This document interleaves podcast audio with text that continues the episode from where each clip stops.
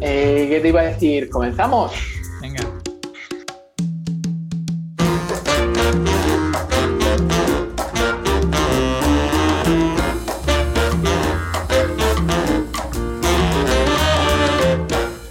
Hola vecino, bienvenido a La Escalera, el podcast donde mi compañero Quique Cortiñas, consultor de ONGs en enriccortiñas.com y un servidor, Antonio Sánchez, desarrollador web en architect.com, hablaremos sobre nuestra evolución profesional en el campo del marketing digital.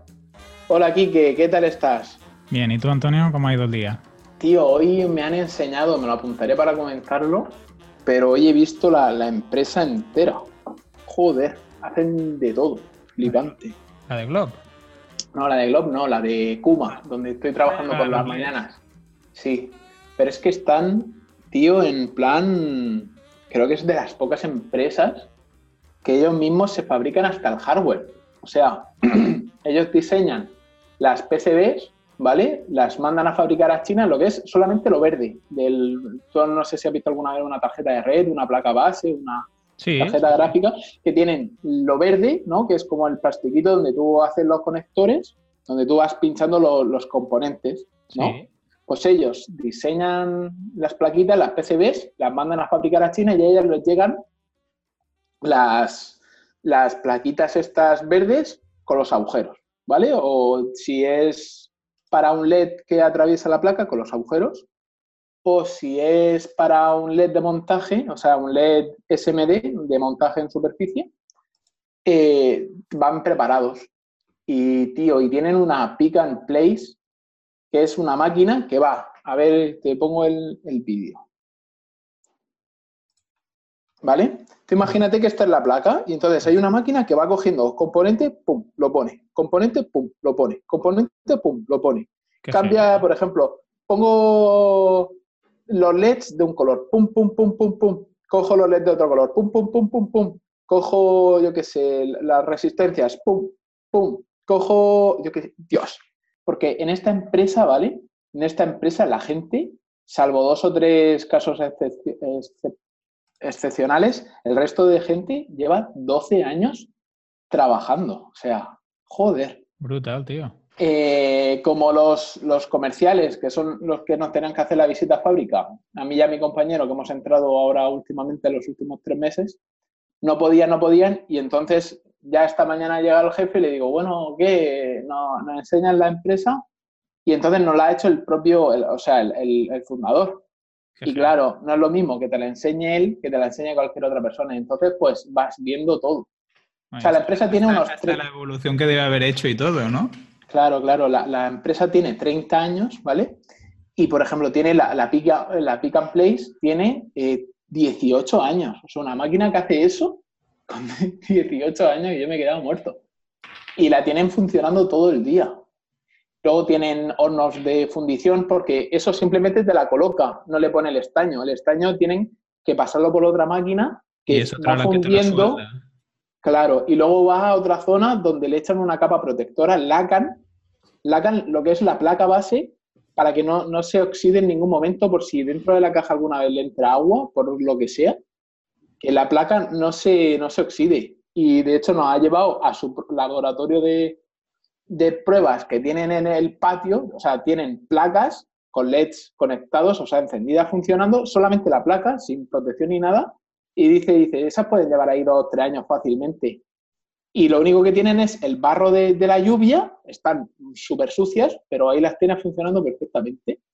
Brutal. Y me he quedado, mm, o sea, me he quedado diciendo, Dios. ¿Pero cuánta gente, cuánta gente cur- curra ahí? Pues mira, de, internamente tienen dos comerciales, ¿vale? Que es el jefe de ventas y, y el segundo, que llegó, el jefe de marketing, que lo metieron hace muy poquito, pero porque nadie se dedicaba al marketing. Pasa un montón eso en empresas. Tienen ventas, pero no tienen marketing. Correcto. Ahí básicamente como funcionaban bajo demanda. Sí, ir a picar puertas y tal, ¿no? Y si te va viniendo, Claro. te van viniendo. Y el tema es que, bueno, luego está otro chico que es diseñador gráfico, pero que él exclusivamente se dedica a preparar el contenido que solicitan los clientes para emitir en esas pantallas. Por ejemplo, un cliente de, yo qué sé, un compro oro. Pues prepárame un vídeo con montaje, con mi nombre, con mi teléfono, con no sé qué, no sé cuántas, y me lo preparas para la pantalla. Además, las pantallas van conectadas en red por Wi-Fi o por Bluetooth o por cable, ¿vale? Y entonces desde la propia empresa nosotros podemos controlar el contenido que emiten. Entonces nos llaman, oye, cámbiame el vídeo. Entonces desde nuestra propia empresa nos podemos conectar a esa pantalla o a esa cruz o a ese rótulo y cambiar el contenido. Qué heavy. Y, y ahora lo que nos ha enseñado Revolucionario, que, que, lo van a lanzar de aquí a seis meses, cuando esté terminado, es que normalmente en las empresas eh, está, por un lado, el software, los que preparan el software que se utiliza para emitir contenido en pantalla gigante, ¿vale? Y por el otro lado, el hardware. Gente que fabrica eh, ordenadores específicos para mostrar ese contenido en, en, en pantallas. O sea, ordenadores medio potentes, pequeñitos, que puedan eh, emitir en, en, en, pantallas grandes. Y entonces ellos lo que están haciendo es fabricar un software súper potente que funcione perfectamente con el hardware súper potente que ellos mismos están fabricando. Entonces están haciendo la de Apple. Están fabricando hardware a medida para el software y software a medida para su propio hardware. Brutal. Entonces tienen ingenieros electrónicos. Tienen dos, dos, programadores. Él es, es que él es ingeniero, el fundador es ingeniero. Hostia, el fundador bueno. es ingeniero. Y, luego tienen uno, un ingeniero que todavía no le he podido ver el pelo porque va súper liado, que es el que como que el que lo controla todo. A él se le derivan todas las casuísticas, todos los problemas, tal. Cuando es algo de tomar decisiones, ya va el jefe. Pero si no tienen como un ingeniero encargado de producto, por así decirlo, que lo define todo, lo decide todo. Pero aún así, ¿qué pasa? Que tienen una cosa súper guapa, en general, una empresa guapísima. Si a mí se me estaban poniendo los pelos de punta, el ver que una misma empresa, porque yo he pasado por otras empresas fabricantes y normalmente todo eso lo subcontratas. Todo el tema del hardware lo subcontrata o directamente tú le pasas el diseño con unas componentes a una empresa y ellos te lo fabrican. Pero no, aquí ellos mismos se lo diseñan, ellos mismos se lo montan, ellos mismos se lo sueldan, ellos mismos se lo lacan, ellos mismos diseñan los chasis ellos mismos recortan el chasis, todo, todo. O sea, lo único que no hacen allí, que lo subcontratan, pero por, por temas económicos, porque dicen, mmm, al final, eh, para tres o cuatro cosas de este tipo que hago al, a la semana, no me merece la pena el consumo energético que conlleva y es el, el corte del aluminio por láser. Ajá. El corte por láser de, de, y mecanizado, es, o sea, el mecanizado sí lo hacen ahí, pero el corte por láser no. Entonces eso lo subcontratan a otra empresa que simplemente llegan, se llevan las piezas y vuelven cortadas al día siguiente. Y, y, y, el horno de, de, lacado, porque es termolacado, las piezas van pintadas y luego se hornean para que esa pintura dure 20 años fácilmente, sin perder la, la tonalidad del color, sin ponerse amarillenta ni nada. Y eso también lo hacen en, en una empresa cercana. Hostia, brutal. ¿Y, entonces que tienen una línea de fabricación? Tienen eh, fabricación, tiene como otras tres zonas de, de, fabricación.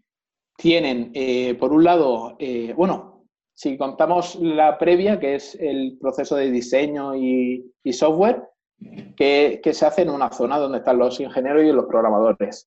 Luego ya, el, cuando vienen las, las PCBs, tienen otra zona donde hay chips que van montando, por ejemplo, en los through hole, que es de coger el, el LED e ir poniéndolo, a o sea, pincharlo. Sí, como poner, ponerlo en el sitio, digamos. Sí, eso en, en los LED through hole se pone a mano, que es simplemente pincharlo. ¿Y eso lo hacen personas? Sí, lo hacen, creo que he contado unas siete o ocho personas. Hostia. Nada más que haciendo eso. Y luego tienen, por otro lado, la pick and place, pero que son componentes, yo qué sé, como cuando te cortas una uña, imagínate, te cortas una uña gorda del dedo.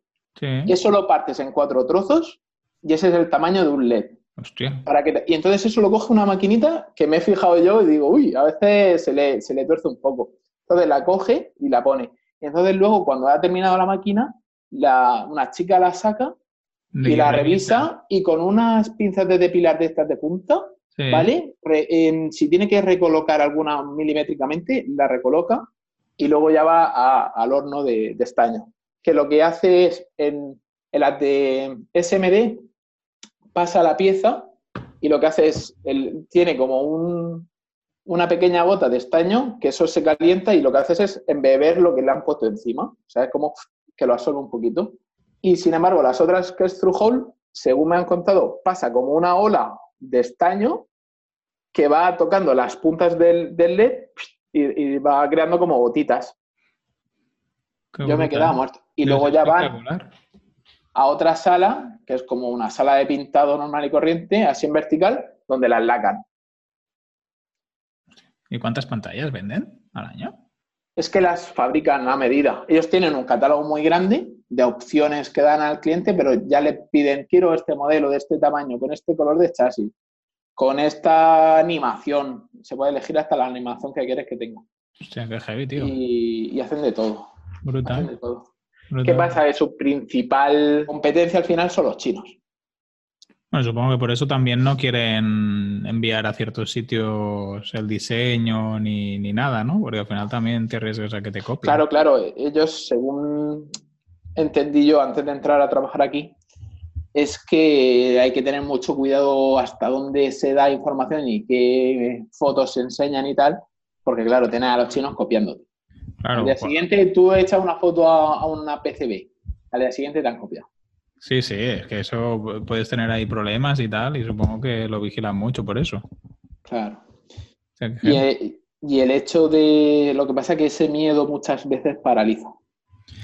Paraliza la comunicación, paraliza todo. De todas formas, como hemos entrado dos nuevos, con aire fresco, con ganas de hacer muchas cosas, está, está cogiendo track. El, ya hemos, hemos conseguido poner un orden a toda esa variedad de productos, estamos poniéndoles un, ordenando en familias, gamas.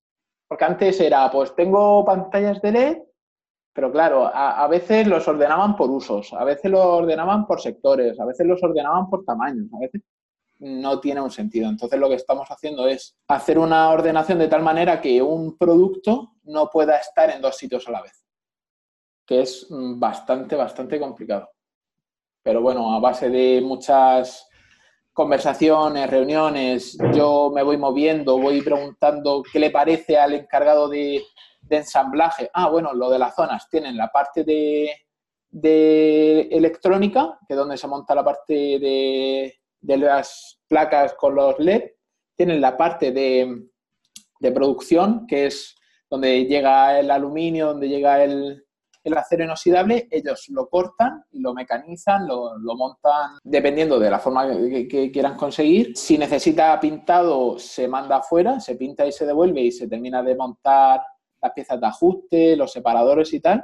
Y luego tienen una tercera zona que es la de ensamblado, que ahí es donde conectan y comprueban que el software vaya, comprueban que no haya habido ningún problema en el, en Claro, deben comprobar también que la pantalla hace lo que tiene que hacer, ¿no? O, ya, no lo comprueban hasta el montaje. Sí, sí, sí, sí. De hecho, en, la parte de ensamblaje tienen eso, el, o sea, ellos cada, cada pieza que se termina se comprueba, se testean los mandos, porque hay, casi todos llevan un mando se comprueba que el mando funcione, que se puede programar, que se pueden enviar textos, que le vuelven a dar un vistazo a ver si hay algún componente mal, mal puesto. Sí, sí, es bastante... Es que se haga todo en un sitio así y en un sitio relativamente pequeño, porque yo he estado en, en empresas que fabrican y vamos, para hacer eso hubieran necesitado, yo que sé, medio polígono industrial. Pero, pero vamos, bastante chulo. Tienen una máquina, una CNC, para corte, porque ahora están sacando una nueva línea en, PVC, que es, eh, si antes una cruz de farmacia, un rótulo, tenía unos 10 centímetros,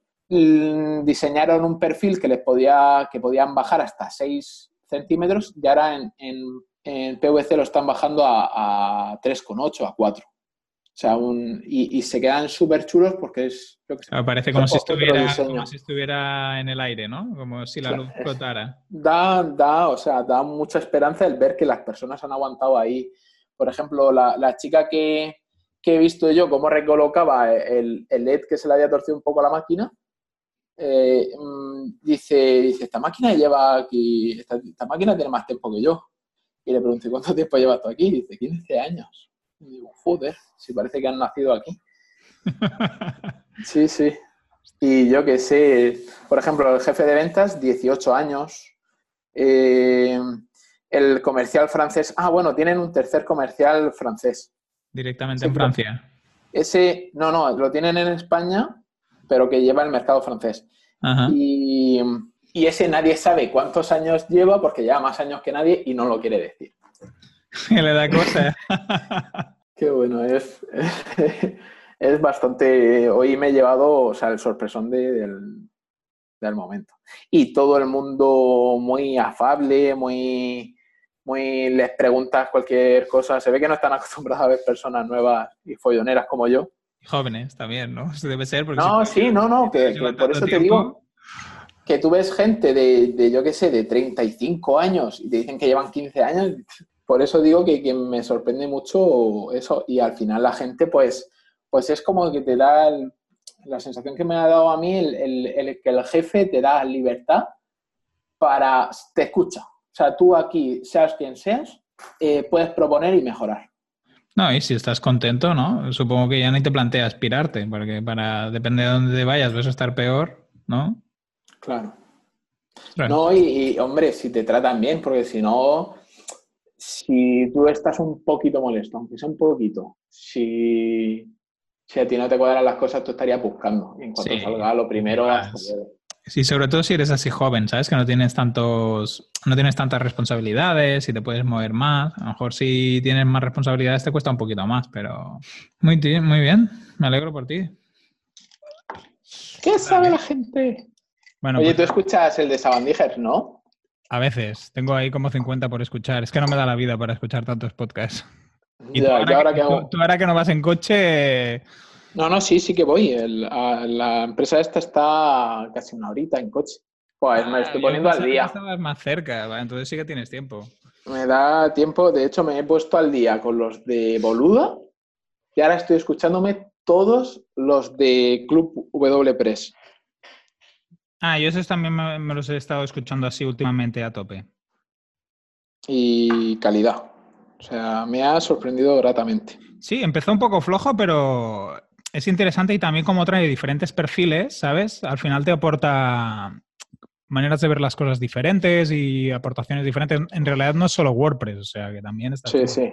Y bueno, es más, más emprendimiento, si te das cuenta. Sí. hay una cosa que se repite y que me, gustaría hacer la mía, que es el tema, a ver, que me acuerde. Mm. Lo de la pasta. Ah, vale, no, no. El, que el lanzarte como freelance, o sea, lanzarte como autónomo teniendo un backup. Me refiero, esto que dice Joan, que quema los barcos ah, hace seis meses, con seis meses que tengas de ahorro para vivir seis meses, te sobra, quema los barcos y sufre. Eh, todo el mundo dice lo contrario. Por ejemplo, una chica, mm, Miriam Muriego, creo que era, eh, dice, si, te, si tú piensas que vas a necesitar mil, ahorra tres mil. Y siempre empieza teniendo unos ingresos fijos. O sea, antes de lanzarte como autónomo, ten tu cartera de clientes. Es que si no es muy difícil, ¿eh? claro. Yo que, por ejemplo, lo de vender creo que se me da bastante bien y que soy bueno yendo a captar no tengo muchísimos clientes. Imagínate a alguien que deja el curro y tal y no tiene ni, las dotes ni contactos, se, se, cambia de sector, que yo creo que todavía eso lo hace más complicado, porque mira, si eres programador y te montas por tu cuenta, pues algo tienes. O si eres, eh, no sé, carpintero y te montas por tu cuenta, pues como carpintero tiene sentido. O puedes llegar a, a tenerlo más fácil, pero imagínate esto que dice Joan de quema los barcos estás asqueado del curro, eres administrativo y dices, pues mira, ahora me voy a dedicar a la pintura y tal. Y claro, si no te conoce nadie, no tienes experiencia, por mucho que, tengas ganas, es difícil. Incluso teniendo las ganas y experiencia es difícil. Es Miriam Murciego. Y el claim de su web dice, dando valor a tu marca con soluciones creativas, UX y brand design. La chica es eh, diseñadora UX. Y está muy chula. De hecho, vamos a hacerle un poco de spam de valor. Eh, cambia el copyright y lo tienes todavía en 2015, Miriam. Eh, vale, pues muchas gracias a todos, muchas gracias a ti, Kike, por estar al otro lado y, y nos vemos en la próxima. Chao. Y tenemos casi cuatro horas de audio. No sé. Sí, locura. Pero Sí, ¿qué, sí. est- qué estuvimos haciendo aquel día? En el, en el mío, de hecho, en el, en el mío que he sacado el capítulo cero, ahí hay tres horas menos cuarto. Hostia. Y esto eran 20 minutos o algo así, el capítulo cero. Sí, claro, estas cosas. Cosas así, tú, ¡fua! Cuchillazo. El que quiera que pague por escuchar el bruto. Es que claro, son tres horas, tres horas 48 minutos. Yo es que fli- Ay, no, este es el, el del 10. Ah, ostras, eso es otra. Eh, no tenemos CTA. Ahora les diría que fueran a nuestra web. ¿A cuál web? A la escalera.pro. P-R-O. Sí, La escalera.pro. Sí, sí, no, es, escúchame, de aquí al capítulo 6, vamos, está, está hecho. está hecho segurísimo. Podríamos hacer un podcast premium, pero sin pagar. Nosotros aportamos valor sin, sin, Claro, nada a la gente. Claro. ¿Qué pasa? Que es valor de dudosa calidad. Bueno, Pero eso valor. ya, eso ya lo decidirá la gente.